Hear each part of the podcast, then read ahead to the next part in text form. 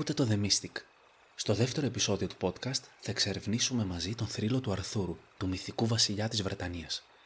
Είναι μια ιστορία με υπότες, μάγους και μάχες, έρωτα και προδοσία. Υπάρχουν πολλές εκδοχές του θρύλου και εμείς θα ξεκινήσουμε από εκείνη του Sir Thomas Mallory, όπως μας παραδίδεται μέσα από το βιβλίο του Le Mort d'Arthur, που σημαίνει ο θάνατος του Αρθούρου, το βιβλίο αυτό περιλαμβάνει πολλές από τις παραδόσεις που αφορούν τον Αρθούρο και είχαν γραφτεί ως την εποχή του Μάλορι. Αποτελεί δηλαδή μια ολοκληρωμένη αφήγηση της ζωής του θρηλυκού βασιλιά.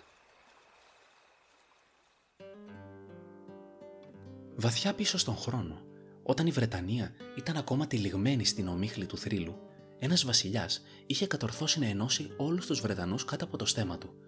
Αυτός ήταν ο Ούθερ Πέντραγκον, Στη βασιλεία του Ούθερ αντιδρούσε μόνο ένας, ο Δούκας της Κορνουάλης. Έτσι, ο Ούθερ θέλησε να τον συναντήσει για να λύσουν τις διαφορές τους.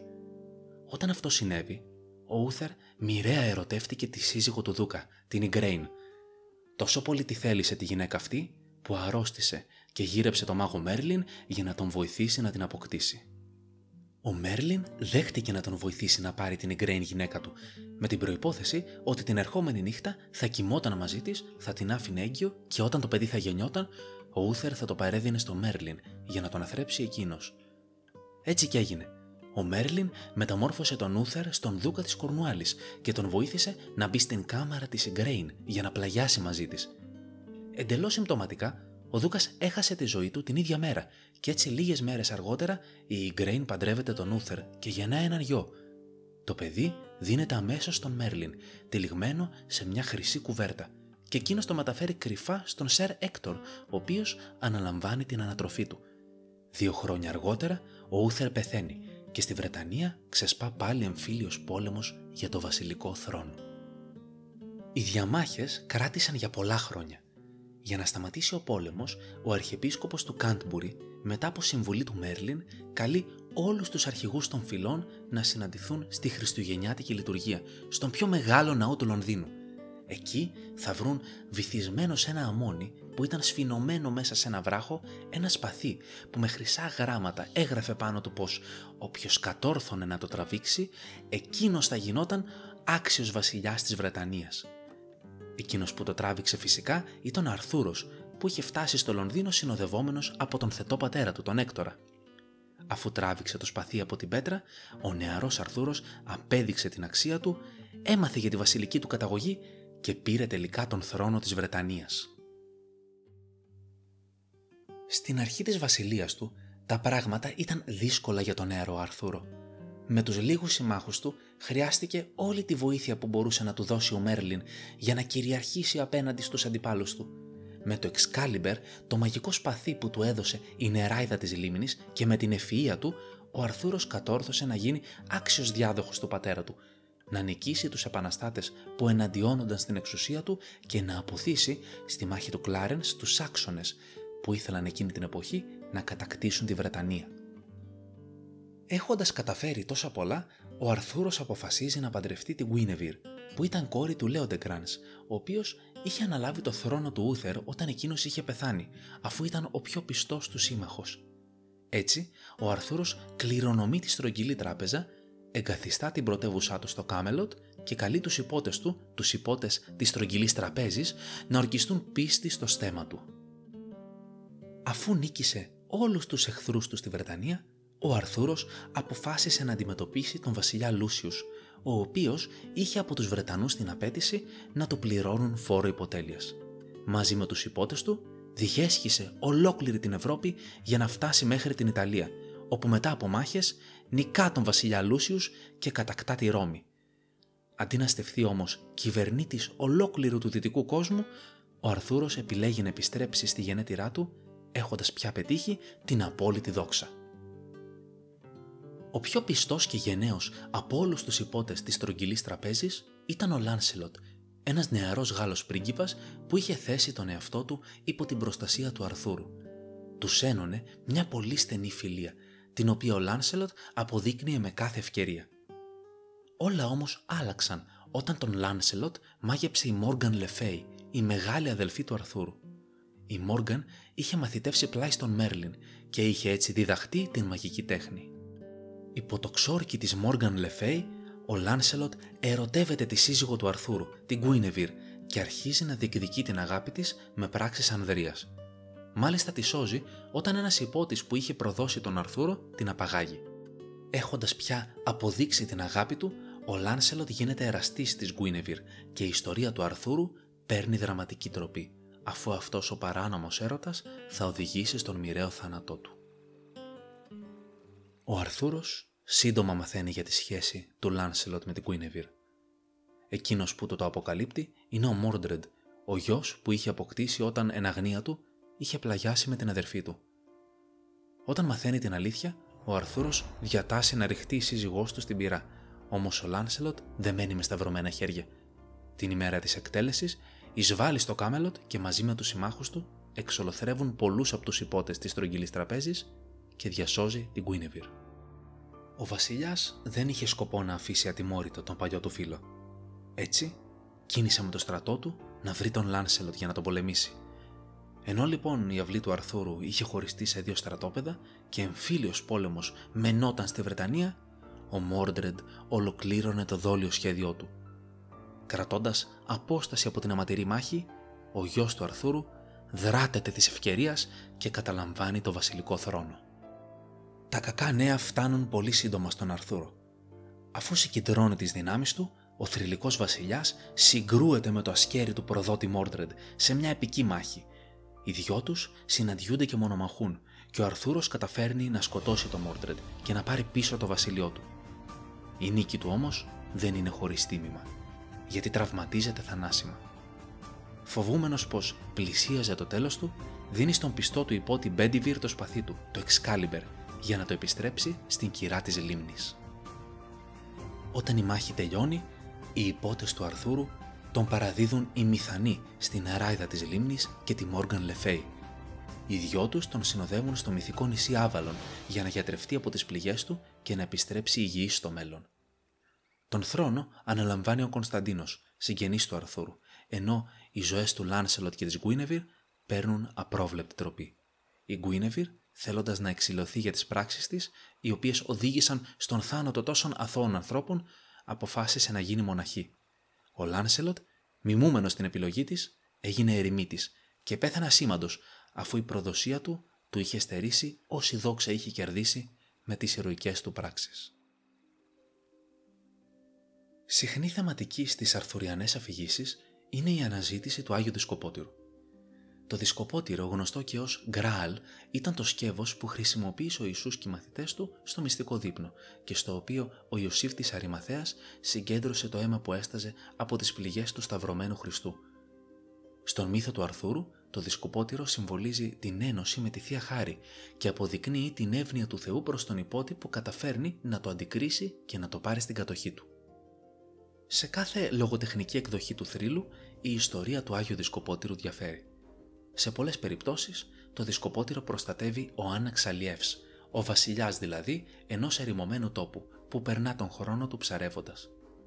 Σε άλλες περιπτώσεις, ο πληγωμένος αυτός βασιλιάς αναθέτει σε κάποιον από τους υπότες της τρογγυλής τραπέζης να αναζητήσει και να του φέρει το δισκοπότηρο, ώστε να γιατρευτούν οι πληγές του και να γίνει πάλι πλούσια η γη του. Ο ρόλος του βασιλιά ολοένα μεγαλώνει στις μεσαιωνικές ιστορίες για τους υπότες της τρογγυλής τραπέζης είναι εκείνος που με τη βοήθεια της μαγείας πείθει το Λάνσελοτ να πλαγιάσει με την κόρη του ώστε εκείνη να γεννήσει τον εγγονό του, τον Γκάλαχαντ, που θα βρει τελικά το δισκοπότηρο. Ένας άλλος υπότης που σχετίστηκε με το δισκοπότηρο είναι ο Πέρσιβαλ. Ο Πέρσιβαλ ήταν αθώος σαν παιδί και η αθωότητά του τον προστάτευε από κάθε πειρασμό. Χάρη σε αυτή, ο Πέρσιβαλ ξεχώριζε από τους υπόλοιπους υπότες του Αρθούρου όσο πιο αγαθός ήταν ο πρώτος που αναζήτησε το δισκοπότηρο και μέσα από το ταξίδι του ανακάλυψε τη δύναμη που χαρίζει η πίστη και κατάφερε να γίνει καλύτερος υπότης. Ως μοτίβο στον μύθο του Αρθούρου, το δισκοπότηρο δεν συνδέεται εξ αρχής με τον Χριστό. Στην αρχική του μορφή θυμίζει το κέρας της αυθονίας ή τα διάφορα σκεύη που χαρίζουν υγεία και πλούτο, τα οποία συναντάμε σε άλλους ευρωπαϊκούς μύθους. Η αφήγηση του Σερ Τόμας Μάλορι συνοψίζει τα πιο βασικά στοιχεία του μύθου του Αρθούρου. Όπως συμβαίνει με τις περισσότερες λαϊκές αφηγήσεις όμως, συνήθως εντάσσονται σε ένα μεγαλύτερο πλέγμα μύθων και παραδόσεων, ενώ συχνά υπάρχουν και πολλές παραλλαγές. Βλέπουμε ότι οι χαρακτήρες προστίθεται ή αφαιρούνται, έχουν καθοριστικότερο ή πιο ασήμαντο ρόλο ή αλλάζουν οι συγγένειες μεταξύ των πρωταγωνιστών της ιστορίας, όσο ο μύθος εξελίσσεται και αξιοποιείται λογοτεχνικά. Πέρα από τη ρομαντική προσέγγιση του Μάλορι, ο Αρθούρος παρουσιάζεται σε μεγάλο αριθμό πηγών ως κυνηγός υπερφυσικών όντων και τεράτων και λειτουργεί σαν προστάτης της Βρετανίας από κάθε είδους απειλή, είτε πρόκειται για κάποιον επικίνδυνο γίγαντα, είτε για τους άξονες που από τις αρχές του 5ου αιώνα ήδη επικούσαν τις Βρετανικές ακτές και λαιλατούσαν τα χωριά των ντόπιων Κελτών. Με τις υπεράνθρωπες και τις μαγικές τους ικανότητες, ο Αρθούρος και οι υπότες του μπορούσαν να πετύχουν κάθε λογής ηρωικό κατόρθωμα για να προστατέψουν τον απλό λαό της Βρετανίας.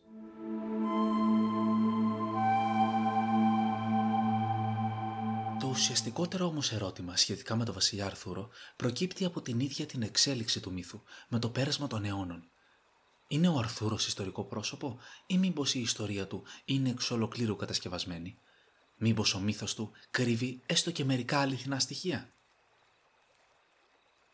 Η πρώτη αναφορά στον Αρθούρο γίνεται τον 9ο αιώνα, στο βιβλίο Historia Brittonum, το οποίο καταγράφει μέρος της Βρετανικής ιστορίας, ξεκινώντας με τον επικισμό της Βρετανίας από τρώες απίκους.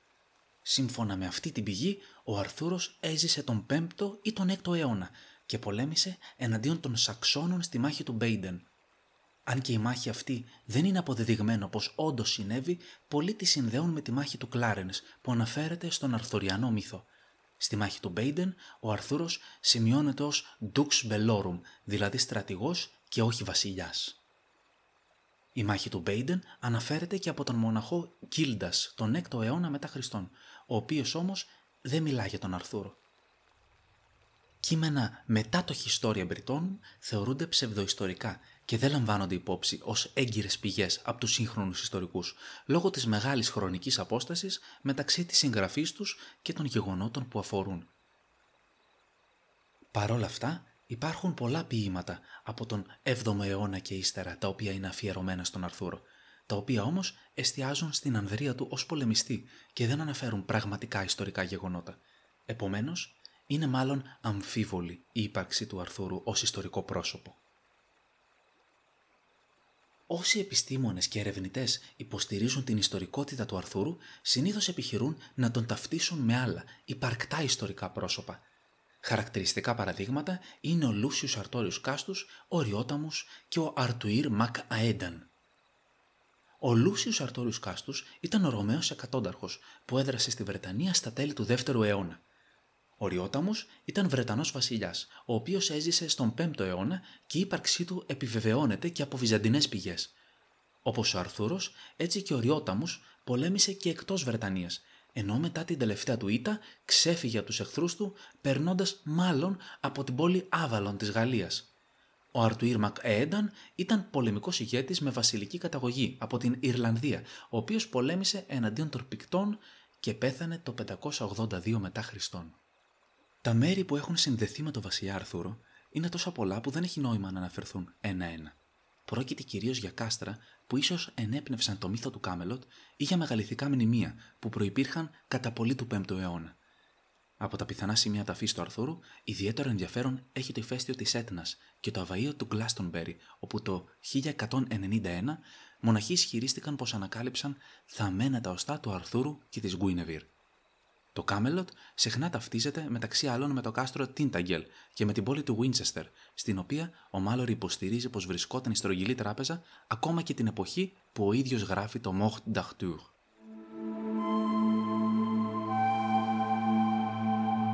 Τελικά, είτε υπήρξε ο Αρθούρος, είτε αποτελεί ένα καθαρά μυθικό πρόσωπο, είναι σίγουρο ότι έχει πειράσει βαθιά τη βρετανική ταυτότητα, όπως αυτή έχει διαμορφωθεί, Ω σύμβολο ενώνει τους Βρετανούς και οι αρετέ του ίδιου και των υποτών του αποτελούν για αιώνες παράδειγμα προς μίμηση. Οι υποτικές ιστορίες του Αρθουριανού μύθου καθόρισαν τη σύγχρονη οπτική μας για το Μεσαίωνα και έθεσαν τη βάση για την ιδέα της Βρετανίας ως σπουδαίο κράτος. Ω μεσιανική φιγούρα, ο Αρθούρος είναι ένα σύμβολο ελπίδας και η επιστροφή του από το Άβαλον ήταν μια υπόσχεση λύτρωσης για τους Βρετανούς στις δύσκολες στιγμές της ιστορίας τους. Υπαρκτός ή όχι, ο βασιλιάς Αρθούρος είναι αναπόσπαστο κομμάτι της Βρετανικής κληρονομιάς. Πάντως, ο μύθος του Αρθούρου δεν σταματά να ενθουσιάζει, αφού έχει υπάρξει έμπνευση για μυθιστορήματα, μουσικά έργα, θεατρικά, σειρές, ταινίες, video games, έργα ζωγραφικής και παιχνίδια ρόλων. Ειλικρινά, δεν νομίζω πως υπάρχει μέσο που να μην έχει προσαρμόσει το μύθο του Αρθούρου. Τώρα υπάρχει και σε ελληνόφωνο podcast. Προσωπική μου αγαπημένη προσέγγιση στο μύθο του Αρθούρου είναι τον Monty Python στους υπότες της Ελληνής Τραπέζης. Και φυσικά υπάρχει και το Questing Beast, αυτή η πανέμορφη κάρτα στο Magic the Gathering. Αυτά για τον Αρθούρο. Ήθελα πολύ να ασχοληθώ με το θέμα αυτό, κυρίως για να εμπλουτίσω τις γνώσεις μου, αλλά νιώθω ότι κατάφερα να συμπεριλάβω στο επεισόδιο πολύ λιγότερα από όσα αρχικά ήλπιζα. Υπάρχουν πολλές ενδιαφέρουσες πηγές, ο Αρθουριανός μύθος είναι τεράστιος, οπότε αν κάποιος αποφασίσει να τις μελετήσει, νομίζω θα αποζημιωθεί. Τα social του podcast βρίσκονται πάντα στην περιγραφή του επεισοδίου, οπότε μπορείτε να μου στείλετε ιδέες για θέματα που σας ενδιαφέρουν ή σχόλια για το podcast. Ραντεβού στο επόμενο The Mystic.